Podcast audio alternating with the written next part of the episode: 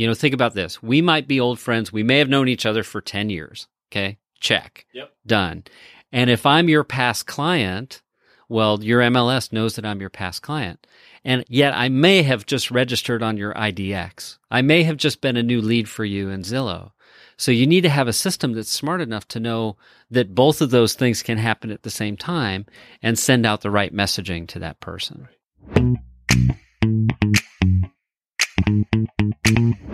You're listening to the Real Estate Sessions. I'm your host, Bill Risser with Fidelity National Title, Tampa District. Thanks for tuning in as we uncover the stories of leaders in our industry. Hey, everybody, welcome to episode 215 of the Real Estate Sessions podcast. I've been saying this a lot lately. This is somebody I should have had on my show um, a long time ago. So, my apologies up front. You'll understand when you hear who the guest is today. Uh, I'm in Safety Harbor, Florida. I am at the headquarters, HQ, for HG, Happy Grasshopper. And I couldn't be more thrilled to interview uh, the founder and CEO of Happy Grasshopper, Dan Stewart. Dan, welcome to the podcast. Oh, gosh. Thank you, Bill. Thank you so much. And welcome to HGHQ. yeah, it's very cool here. I got the tour, got to meet a few of the people. Uh, you know, one of their one of your top salesmen wasn't mm-hmm. he here just recently? Yeah. Ben, yeah. right? That's right. Ben Stewart. Ben Stewart. Imagine that. Yeah, that's great. I love and that. And we actually have one of our, our writers is named Ron Stewart. Ah, but no relation. No relation. No relation. Just, we just, just, happen to share these last names. All the cool kids are named Stewart. Uh, not all of them. Okay. But, you know, as many as possible. okay. For sure. Look, Dan, you and I go back a long ways. I, I think, if I remember right, it was a 2009 or 2010 Inman Connect in San Francisco. Mm. Startup Alley. So which one would yeah. that have been? 2010? been 2010. 2010. Tw- maybe 2011. Okay, maybe. It's you and Celeste mm-hmm. at a exactly booth right. yep. handing out like chocolate. the very first chocolate covered exactly crickets, right? right? Yeah, that was awesome. And then, um, and then over the years, we've stayed connected through that Inman of that Inman mm-hmm. crew. We'll talk about that a little bit. Um, but but I want to.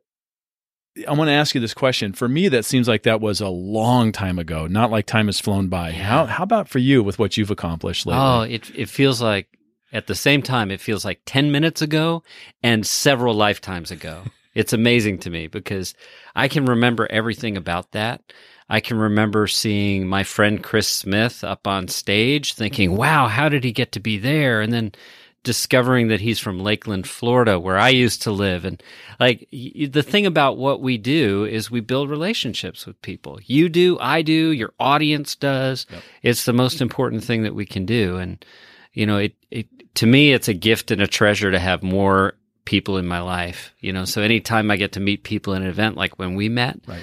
and and here we are nearly a decade later yeah. still connected that's amazing. that's a solid win right? Yeah big time. I yeah i i was uh i really was excited about the the the product then it's come so far since mm. 2011 right when you really just kind of first launched the product and uh, um, we're going to talk a lot about that a little bit later in the show but i i want to start with your florida roots yeah, because you're a native great. a native floridian and so I want to talk a little bit about that. Where did you where what part of the state were you born in? I know you've lived around different spots. Oh yeah. So let's let's so, let's travel around the so state of Florida. I am a nearly native Floridian. Yeah. Nearly native Floridian. Okay, gotcha. Yeah, I was actually born in West Virginia. I lived there for 2 months. Okay. Two formative months, Bill.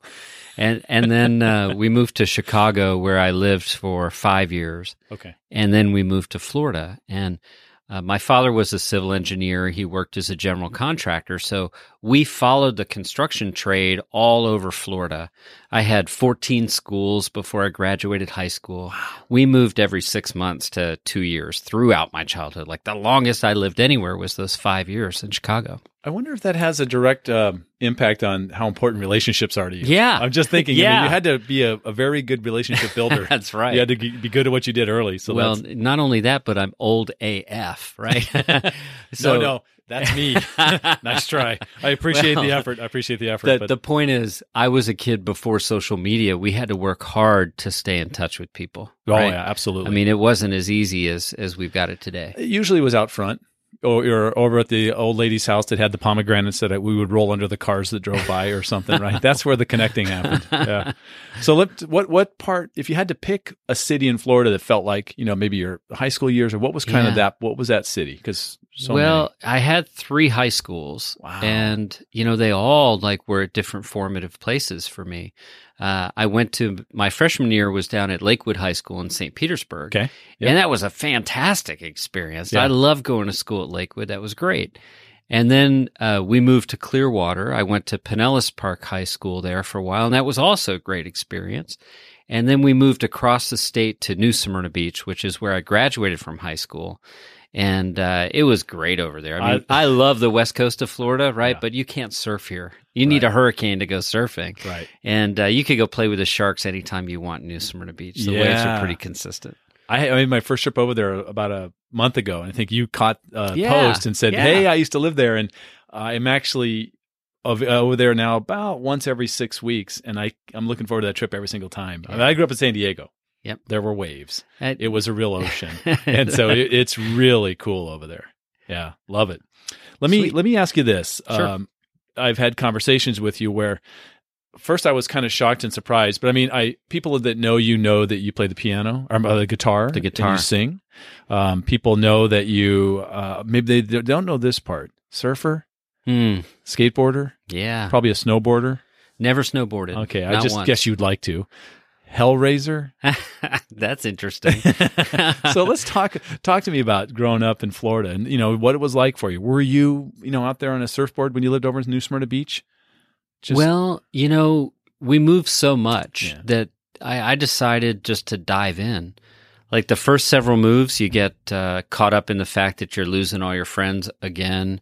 And, you know, it's easy to like recede into doing nothing. So a big part of my personality just wants to stay home and read. Like, you know, I could easily be a full time introvert. Honestly, I could slide into that. And yet there's also a huge part of me that wants to get out there and mix it up.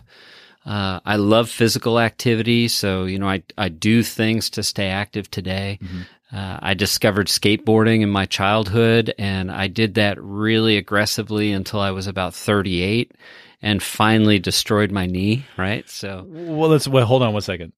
You were aggressively skateboarding into your late 30s, I was, yeah, like pipes and bowls and that kind of stuff. exactly, yeah. Big air, that kind of stuff. Not so much the big air at 38, but de- definitely the the half pipes and the bowls and the parks. Yeah. Wow. So today it's more of a every now and then I soul skate and okay. I feel like I'm about to kill myself if I try to do anything too aggressive. Okay. So no ollies, nothing funny. oh, and like it. Ollie's fine. Oh, yeah. yeah. no.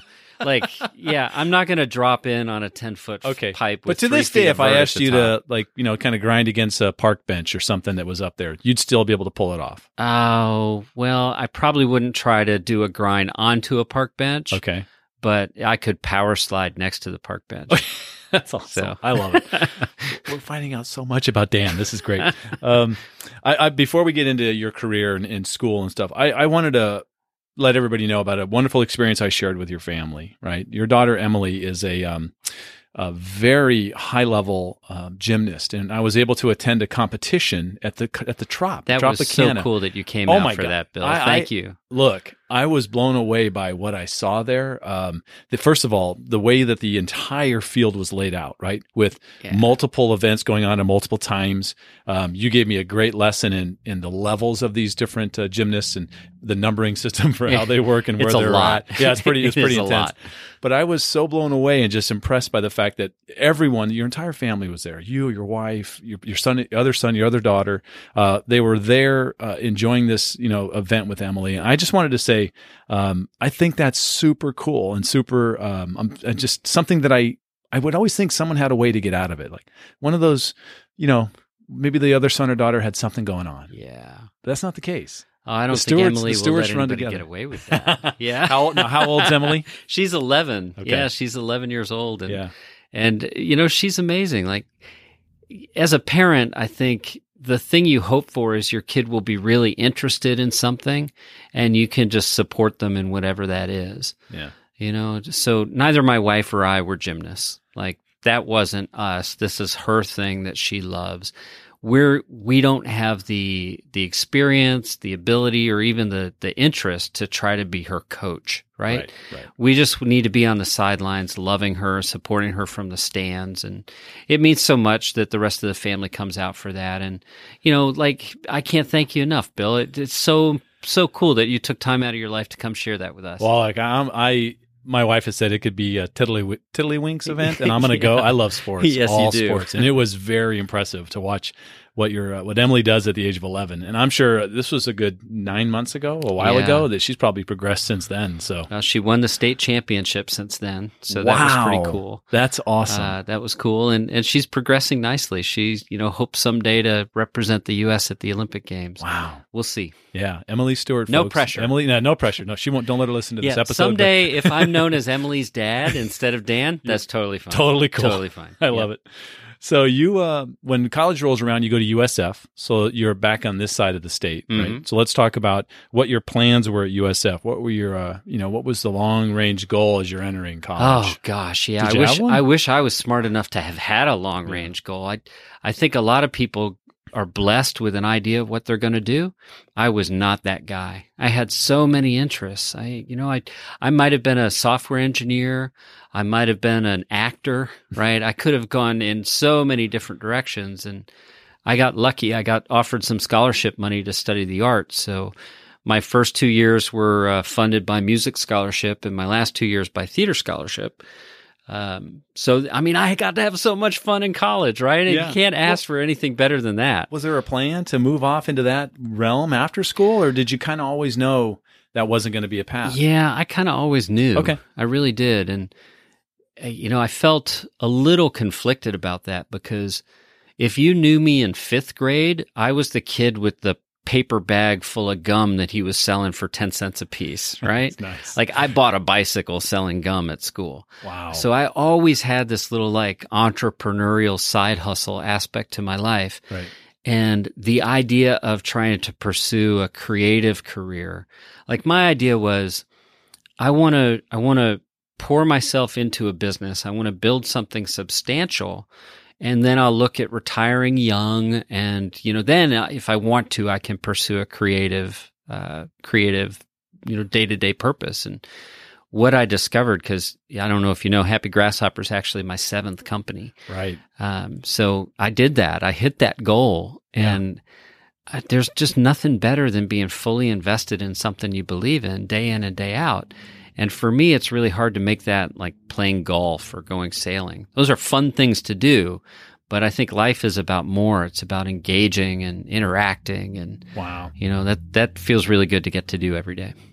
So, what was the first uh, the first gig for you out of school? I know you. We're going to talk about the entrepreneurial side of Dan Stewart and the Yeah. companies you've started and, Okay. and sold and done things with. But let's talk about what's that first thing you did? Was it? Did you start a company right away? Oh no, Okay. absolutely Yeah. not. Uh, I didn't have the confidence, quite frankly, to start a company right out of college, uh, and I didn't have the uh, the even the sense of what I might do. Like uh, the basic sense of how things work in business wasn't really embedded in me at that point. Even though I had I had been entrepreneurial since I was a kid, the idea of doing that for real, quote for real, Right. was was a really intimidating thing to me then. So my first real job, my you know not waiting tables, not bartending any longer, not all those little jobs I'd had, but uh, I started my career selling Yellow Pages ads for GTE directories in St. Petersburg, Florida. Right, Wow. and this is the mid '90s, and the Yellow Pages still worked then. Like Yep. if you did not have a great campaign in the Yellow Pages, your phone was not going to ring as a business owner. And that's where I got infected with the idea of becoming self-employed because every day I'd go out and I'd meet with business owners. Right? Every day I'd sit down with an entrepreneur and I'd hear about their goals and their challenges and and you know the first year I wasn't very good, right? The second, third years it got better. And by the time I was starting my fourth year, I just couldn't stand being on that side of the table anymore. I had to get involved. I had to start my own business. Okay. So I did. I failed. 90 days later, I was looking for a job again. What was that first? What was that first? The first job. This is so first- ironic. I love so it. ironic. The first company you started. Yeah. Well, I was so good at selling, I figured, well, I'll just sell sales training to Ah, companies. sure. It'll be great. Sure. And it wasn't great, Bill, because I, I wasn't smart enough to have more than a 90 day reserve. Like I had to succeed right away or I could not possibly uh, continue. And, you know, I had a young child, two young kids at home at that point, and uh, there was just no runway. There Gotcha. was there was no runway. So, I- lesson number one: yeah, right? have a runway. have a runway if you're going to start your Yeah. own company. So you learned that early. Yep, I So did. I'm sure that led to. I'm sure there was some tough times there, but what did you do? What was the next company you started? And, Yeah. You know, let's talk about that. Let's go to the next one. Well, so I had this network of people I'd met through Yellow Pages, right? All these entrepreneurs. And, you know, like I had been taught to do from the time I was a small kid, I kept in touch. So one of my clients who owned a construction firm uh, down in Sarasota, uh, he had all the trade skills, all the business acumen, had an MBA in finance, like everything I didn't have, that guy had. And I had the ability to get stuff sold. Okay. So I took a job for him, uh, learning to sell construction projects and then to manage them. And I was able to build a substantial income there. And then we partnered uh, to start my first company, which was a my my first my second company, I should say. Yeah. My first one that worked. Okay, good, which good. was a, a geotechnical contracting company. And then I spent the next 15 years uh, fixing sinkholes, like remediating deep soil subsurface problems that caused billions of dollars of property losses in the state of Florida. Right. So you, you got into real estate early. You just didn't know it was going to be a part of your life later. well, the the idea that I wasn't a licensed real estate agent at age 18 to me is insane because every one of those moves we bought and sold a home. Wow. Like I can't even tell you how formative that was for me as a kid Right. to see that process and to watch my parents deal with like negative equity in 1982, Oh yeah. right? Have an asset they couldn't get rid of if their life depended on it. Right. Like we saw all that stuff. So I, I really, I should have been in real estate from day one. Wow. Geotechnical, somewhere along the line, you decide to to play in the I guess I can call it CRM space or you know, kind of um, data management space as well. Yeah. How does that happen? Well, so remember the comment about being in college and thinking I might go down the computer software side? Mhm. Uh, my roommate Bill Hines and I, we we had a bulletin board board network running out of our apartment, Nice. And you know, so for, we for, for you, like early internet, yeah, that is. it's internet with like stone and chisel. Oh, nice. right? Good, good. Yeah, like it's that. kind of what we were doing. Okay. And the the whole point of these bulletin board networks was to trade cracked video games. So we had the Amiga system set up and we had like all this traffic. We were absolutely huge at that point in time. And you know, so the the reason I bring this up is cuz you need to understand I'm a geek, right? I Yeah. love technology. I've always been interested in it. Right. And at my geotechnical company, we started to need software that we couldn't find. Right. So the way it started, like think how simple this problem is. As a contractor, you have to enter one set of data in as many as 16 different permit applications to get a project to go through. Wow. Right. Yeah. So if you make a mistake in that one of those data entry points, a permit that might take six months to get might take 12 or 18 months. Like you just can't have that sort of problem. Right. So all I wanted when I started was a single point of entry for project contact data that would automatically spray that into every form that would complete the permit application project. Um, so what we ended up with was that plus some rudimentary CRM things built on top of it. Okay. And then I thought, well, gosh, wouldn't it be great if I could tie some marketing into this? So we added an email marketing component and then a scheduling component and then a goals management component. Like it grew and it grew and it grew. what year is this that we're talking about? Uh, we started building this in 2005, Okay. just for us, Gotcha. right? Mhm. And about 2006, I was like, "Hey, Bill, look how cool this thing is! Let's keep going. Come look at this thing, right?" Yeah. So I would share it with my friends, and they would say things like, "Yeah, it is cool. Can I use it?" And I started thinking, "Ooh, I think we've got a business here." Right. So in 2007, that became a business. Okay. And then I sold that company in 2010. So uh, we we grew kind of quickly. We turned into a white label CRM solution for the franchise industry. So Wow. we supported people all over the world using our stuff uh, that you know bought it as part of a franchise. So it went out under their brand. hmm And this is where I discovered the need for Happy Grasshopper, Right. right? Because think about this. There are a million ways to send messages today. Like there, there's a, Samsung makes a refrigerator that can text you and tell you you're out of milk. That's right. You're it's stupid easy to send a message today, and it's crazy hard to send a message that people will actually engage with, right? right. Uh, so- yeah. Absolutely. Well, the numbers bear that out. It's a that out. challenge. Absolutely. It's a challenge. Yep. So the way that looked at our CRM company is we had all these members all over the world.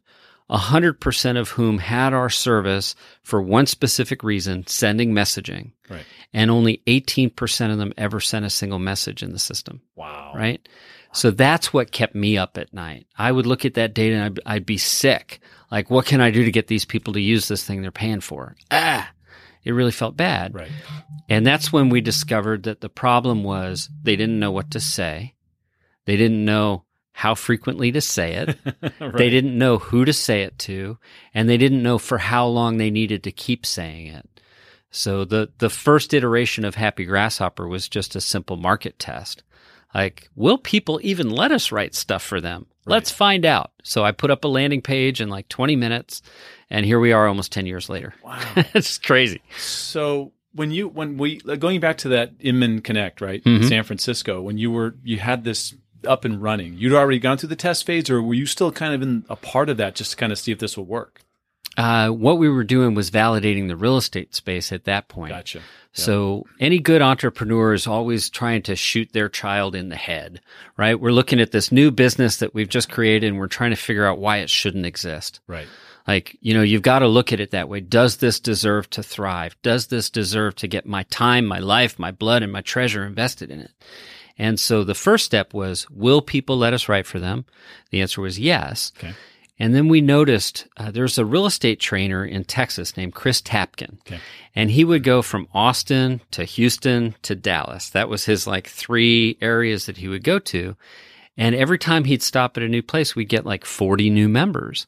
I was like, huh, why are we getting 40 new real estate clients like every two weeks? What's going on here? So we tracked it back to Chris and then we thought, hey, maybe the real estate vertical is worth focusing on. So that's when we met. Okay. That was us trying to figure out is real estate this a place a we should focus? And then it was Ben Kinney who caused me to still be here 10 years I was going to say, Right. yeah, Yeah. Ben uh, Ben took it to a whole new place. He, right? Well, he just he blew us up. It was him and Chad Hyams. Remember, they were doing IMSD, Internet Marketing Specialist designation, right? Sure, sure do. So I get a call from Ben Kinney, and uh, this is my Ben impression. So Ben, if you're listening, I'm sorry, right? He goes, "Hi, this is Ben Kinney," right? His That's voice exactly is so right. deep, right? That's exactly right. I'm like, "Oh, hi, how are you?" Because I have no clue who Ben Kinney is. right. And he goes, uh, I'm using your stuff and I like it. Can I uh, tell some people about it? I'm like, sure. Yeah, absolutely. That we're brand new. We need people to talk about us. Right. Absolutely. Right. And then, you know, the call ended and I forgot all about it. And like two, three weeks later, Celeste is sitting across from me and she goes, Dan, I think we're being hacked. And I'm like, why? And she goes, look at the traffic. It's out of control. So we had something like a thousand people visit our website all at the same time. And well over a hundred people signed up just from his mention there. Wow. And, you know, so going back in time, I owe Ben a car, like probably a house at this point. Yeah. And uh, he won't even let me buy him coffee. Just, I love that dude. That's good great. man. Yeah. I'm actually meeting with Michelle Herndon later. Oh, great. Part of part of Ben's uh, Yeah, team, right? yeah, So I'll be, I'll be absolutely. chatting with her next week. So Sweet. Let's get more into the details of Happy Grasshopper, right? Sure. So early on, and I I like to say that I still have my original account. And thank you so much for grandfathering in the pricing. You know, Yep. for the basic is which is what I use it for. Mhm. I through every three weeks I craft an email. Um, let me take that back. I select an email and craft a PS line, Right. usually about the podcast, Perfect. and send that out to about 300 people Mhm. just so they can stay can stay connected to them. Um, that that tool, obviously, you know, when you're going to continue to grow the company, you had to grow the offering. Mhm. And so I remember what it was HG Touch, and all of a sudden there was the opportunity for for uh, for even a brokerage to be interviewed and and to create Yeah. very specific messaging. Yeah. Right? Was that the first big leap that H that Happy Grasshopper took? Yeah, it was it was the first big leap. So when you started with us, we were still in validation stage. So everyone got the same like three messages to choose from once every three weeks, and uh, you know pretty soon we we started running into problems there. Like we get a call from someone saying, "Oh, I love that message. It works so well with my sphere, but I sent it to my leads and it doesn't work." And we go, "Well, yeah, of course, it's not a message you'd send to leads. Like, why would you think that would work?" And it just it kind of created this recognition on our part that we could really provide a lot more value for people if we looked at more of their holistic messaging needs rather than just one specific little area. So it was about 2013 that we started offering custom content where members would now have an option of being interviewed by one of our professional writers. And then we could have all the lead response, the recruitment messages, the lead conversion messages, all those long term nurturing campaigns be 100% custom written. And that's when things really blew up for us. Let's talk about copywriting. Sure. I think it's I'm a copywriting fanboy. I think right. it's it is so difficult to do well. I think it's I think it's underappreciated, but it's the fact that somebody can write like a letter and send it out to a bunch of people and generate a million dollars. Hmm. That's Dan Kennedy and all those Yeah, those all the people, direct response guys. all those guys who did Yep. it for years and made it work. You're doing it now in this digital space. Talk Mhm. talk about first of all, how do you find these people? I know a few of them. Yeah. they're they're they're people that we know. Uh, I've known from from the real estate space. Mhm. But talk about the importance of that and how it's not for everybody. How's that? Yeah. Yeah. Well, so you're saying it's not for everybody. And to I'm do, saying, to accomplish. yeah, for sure. And I'm saying there's no such thing as one size fits all. Ah, Okay. okay. Yeah. So, you know, let's just look at our space in the real estate world. Sure. Um, currently, we're nurturing about 16 million contacts for clients in real estate. Wow. Okay. We send hundreds of millions of messages per year. So we can slice and dice that data and we can say, here's what works, here's what doesn't work. Right. And yet, what we're not saying is, well, let's only send the very best stuff. Right. Because there's a difference between Bill and Anthony Right. and and everyone like each of you are a unique specific individual person right. And if i'm your past client i can tell that you're sending me marketing crap right Yes. i can tell Yes, you can. yeah if i'm an existing client of yours i know who you are right and so you know we've gone through this relationship this emotional journey of buying or the transaction process buying or selling a home is is an emotional journey right so i know you Yeah. and if I get content from you that makes me feel like my only value is as a marketing target, that's a massive fail in the relationship department. Sure is. You know, you ever notice how the people who are most successful, they're not, they don't seem salesy. You're Right? absolutely right. They're not. Yep. Yeah. Yep. They're They're yeah, they're they're there to to help, to Mhm. serve, to fix problems. Yep. You know, I can throw out the Sean Carpenter thing, right? Solving Yeah. problems and having fun is a big part of a successful realtor. Yeah. How much of his carp art has to do? I mean, come on, right? But it's something we're known. f- It, we we know him for. Yep. Right. Something he's consistently done Yep. over the years. Yep. Yeah. Yeah, that's cool. Let's talk about databases. Yeah. I've seen you speak multiple times, hmm and generally, the the center, the focus of that conversation is somebody's database and how valuable that is. Yeah. and and you know we're off looking for new people we're doing all these things to generate this traffic this Right. holy grail of leads which i hate that word. I'm i've come up Mhm. with a new one. I call them opportunities for conversations. How's that? Is that okay? Yeah, it's a bit wordy, but I we'll know, work on it. yeah it works in a class. Um, but uh, thank, thanks for the help.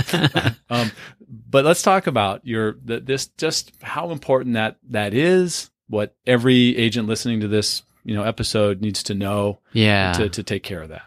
Well, so if you're listening, you're probably thinking, "Oh God, my database, yuck," I- and we get it, right? It's so easy for it to get out of control. And think of where your contacts are. They're in your phone, they're in your email, they're in your MLS, they're in this CRM and that CRM, they're in this lead source and that lead source. And if you have a team, well, that problem is multiplied by every agent that's on the team, right? So the the first most critical thing that we have to do for our members is to bring a discipline of organization in that database. So, you know, let's just we'll we'll create a hypothetical agent here and we'll say they've got uh, top producer, right? They've got uh, say KV Core okay or Boomtown or Commissions Inc. or Real Estate Webmasters or Firepoint, right? There's something that's provided to this agent by their team or by their brokerage, Mhm.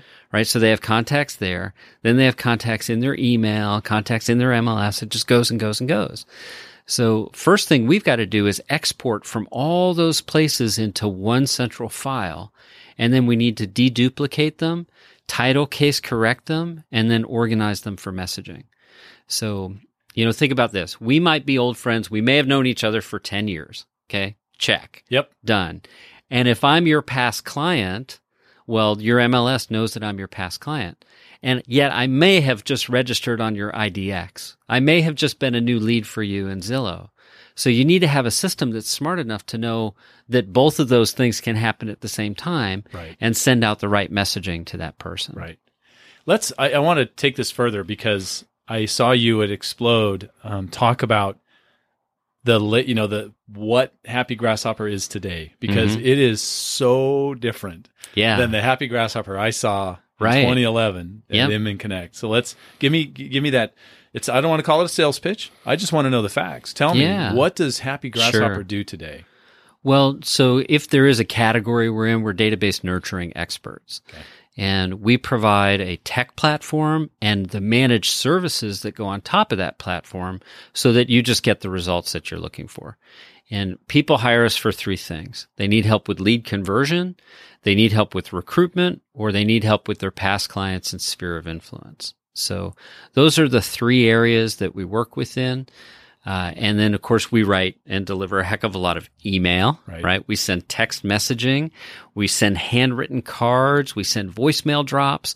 And uh, I don't know when this will be heard, but we're nearly done with our Facebook Messenger integration. So, you know, our whole purpose is to enable our members to have the conversations that lead to more contracts. And it's, it's that simple. You want more contracts, you need to have more conversations. Right. The ability to put all that in one space in one place Mm-hmm. is awesome because that's all available piecemeal somewhere else, in some other place, right. kind of, but Sure. not with the same um, focus.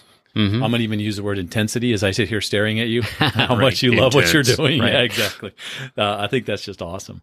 So you're working down this path. You had mentioned way earlier in the conversation that you want to get to the point where you can have that fun you want to have, where you can go off and have those experiences.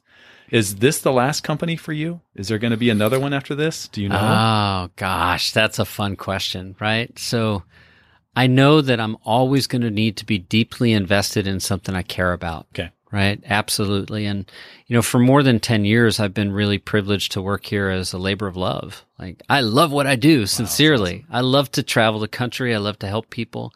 I love to be able to experiment and discover new ways to make big impacts. Like, that's all fascinating and wonderful. Um, what I can say is we're not nearly done at Happy Grasshopper. Like there's so much great stuff that's just ahead for us. So consider this, right? How crazy is this? Today, we know everything about the sender. We take the time to interview them. We know their market conditions. We know their personality type. We know how to sound exactly like them. And yet all that we know about the reader is the source that they came from, the time of day that they registered.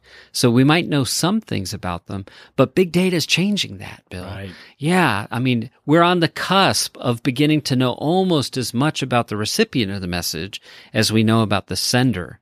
So, now think that- how that changes That things. customization of the message gets even more. Oh sophisticated, yeah, right? Yeah, I mean we we have uh, we have two patents that are pending right now for technology that we expect to dynamically change Wow. this environment.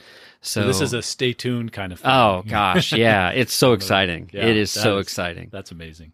Dan, I've had you here the half hour. I've asked your time, so I like to honor that. I'm gonna, but I want to wrap it up with the same final question I've asked every guest on the up on on the podcast since Jay Thompson back in episode one, and that is if you could give one piece of advice to a new agent just getting started, what would it be? Oh, great question. Yeah, so I would say it's express sincere concern. Express sincere concern, right? Whatever it, it's not enough to have sincere concern. It's not enough to be committed to being that fiduciary. You've got to express it to them. They've got to understand what you've done to be able to help them, right? So even if you're a brand new agent, you've changed your life, right? You studied hard to pass a test to get a license to be qualified to to really help someone. Mm-hmm. So, you know, that's a, a really simple thing. I, I just finished reading a book called One Word, and it's all about taking your annual goals and boiling it down into just one word. So I'm trying to to be a little bit more brief here, and and I think express sincere concern is a good place to start. There have been 214 episodes before you. That's the first time anyone's come close to expressing that as something a new agent should do. So That's all. I love that. And uh, with your permission, we'll be sharing that with uh, as many people as I can. Absolutely. All right, cool. Absolutely. Dan, I can't thank you enough for your time. I know I've, I've stepped right in here into into uh, HGHQ. This is awesome, um, and it's been a lot of fun to to kind of get to see behind the curtain, which is cool. Which for me was always a green grasshopper on a website somewhere. Yep. So I really appreciate your time. You're so welcome, Bill. Thank you for having me.